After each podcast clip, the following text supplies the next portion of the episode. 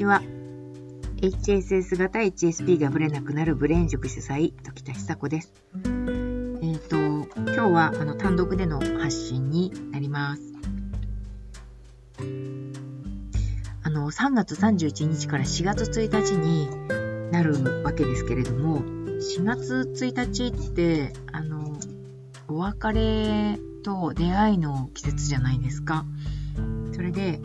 あの、メールで、3月31日に、えっ、ー、と、出社しませんでしたっていう方からメールをいただいて、この方がですね、みんなが3月31日になぜか出社しているっていうことに気がつかないまま自分は、あの、出社をやめ、シフト、まあシフトらしいんですけど、シフトなので、出社をやめて、疑問、何の疑問もなく辞めていたんだけれども、なぜみんなが3月31日に出社してるのかっていうことに当日になって気がついちゃいましたっていう内容のメールをいただいたんですね。あ、事情伝わりましたかね？あの、メールをくださった方は、隠れ繊細さん HSS 型 HSP の方で、なんだか自分だけ3月31日に出社していなくて、皆さんはお別れをするために3月31日までの出社の方とお別れをするために3月31日にシフトを組んでいたんだそうなんですね。でもこの方だけは3月31日を通常のシフト通りお休みにしてしまったそうなんです。それで、ああ、しまったっていう風に当日気がつかれたっていうことを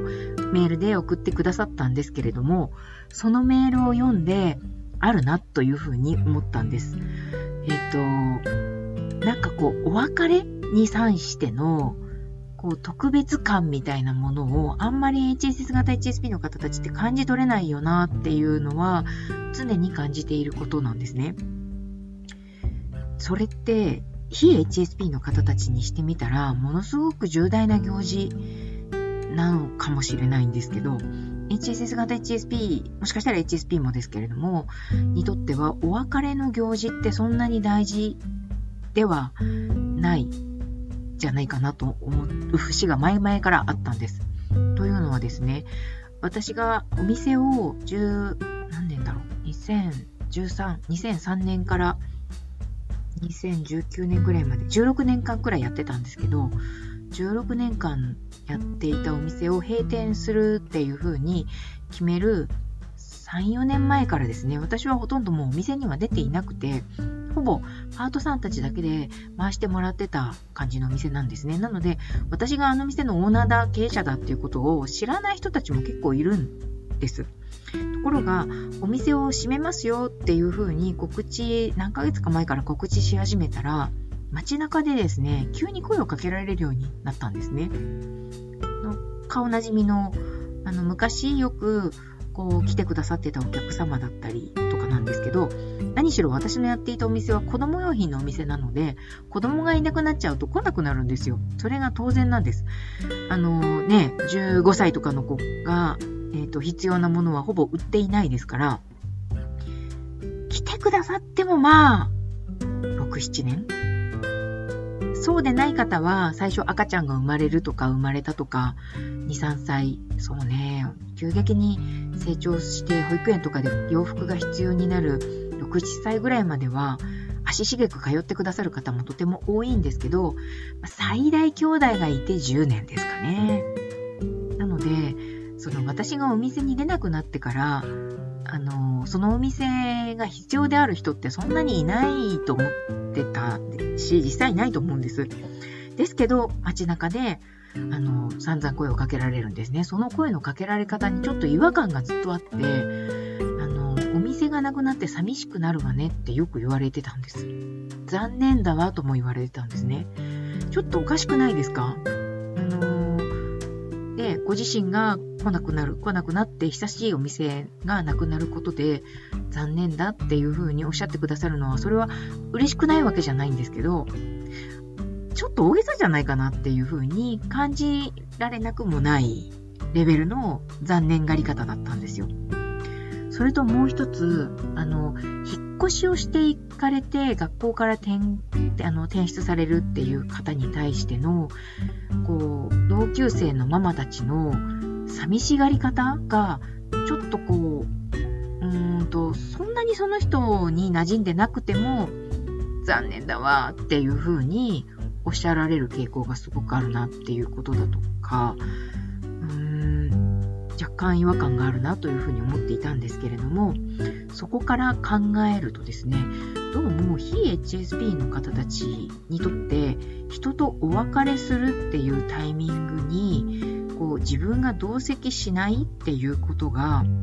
非常識なことのようにこう脈々と受け継がれてるんじゃないかっていう気がするんですね。これ3月31日にこう誰も申し合わせをしていないであろうことなのにあの出席するべきだよねっていうか出勤するべきだよねっていうことを本当に申し合わせたかのようにやっているっていうことを考えると、ま、裏でね、みんな非 HSP の人たちが3月31日は絶対に出席だよね、うん、みたいな風にやっているわけがないと思うんですね。それでも、申し合わせたかのように3月31日は、あの、こう、出勤というか、えーその場に居合わせるということをやっているっていうことは、これはもしかしたら非 HSP の方たちの遺伝子に埋め込まれたお別れを悲しみがありましょうというか、お別れの時はしっかり盛大に残念だっていうことを表明しましょうっていうことが植え付けられてるんではないかっていうふうに思うんです。これ、HSP の特性ばっかり私ずっと見てきたんですけれども、もしかしたら、もしかしたらっていうか、まあ、あの、非 HSP の方たちにも、その人たち独自のセンスみたいなものがちゃんとインプットされていて、それが、こう、誰にも促されないけれども、ちゃんと発動するではないかな。その一つの、こう、出現確率の高いタイミングっていうのが、誰かとお別れをするタイミングであり、3月末であり、えー忘年会とか、こう、なんていうのかな、お別れ会を盛大にするっていうことに現れてるんじゃないかなっていうふうに思ったので、今日はポッドキャストを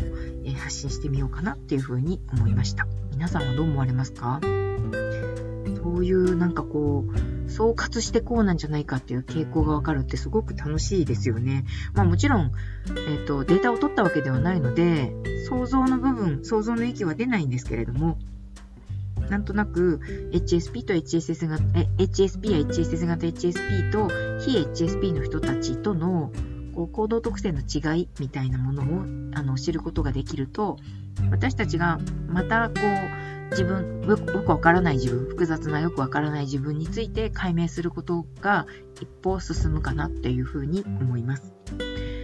はい、えー、先日インスタライブなどもやらせていただきましたが、えー、発信は引き続きやっていきたいと思います。今日はこの辺で失礼します。さよなら。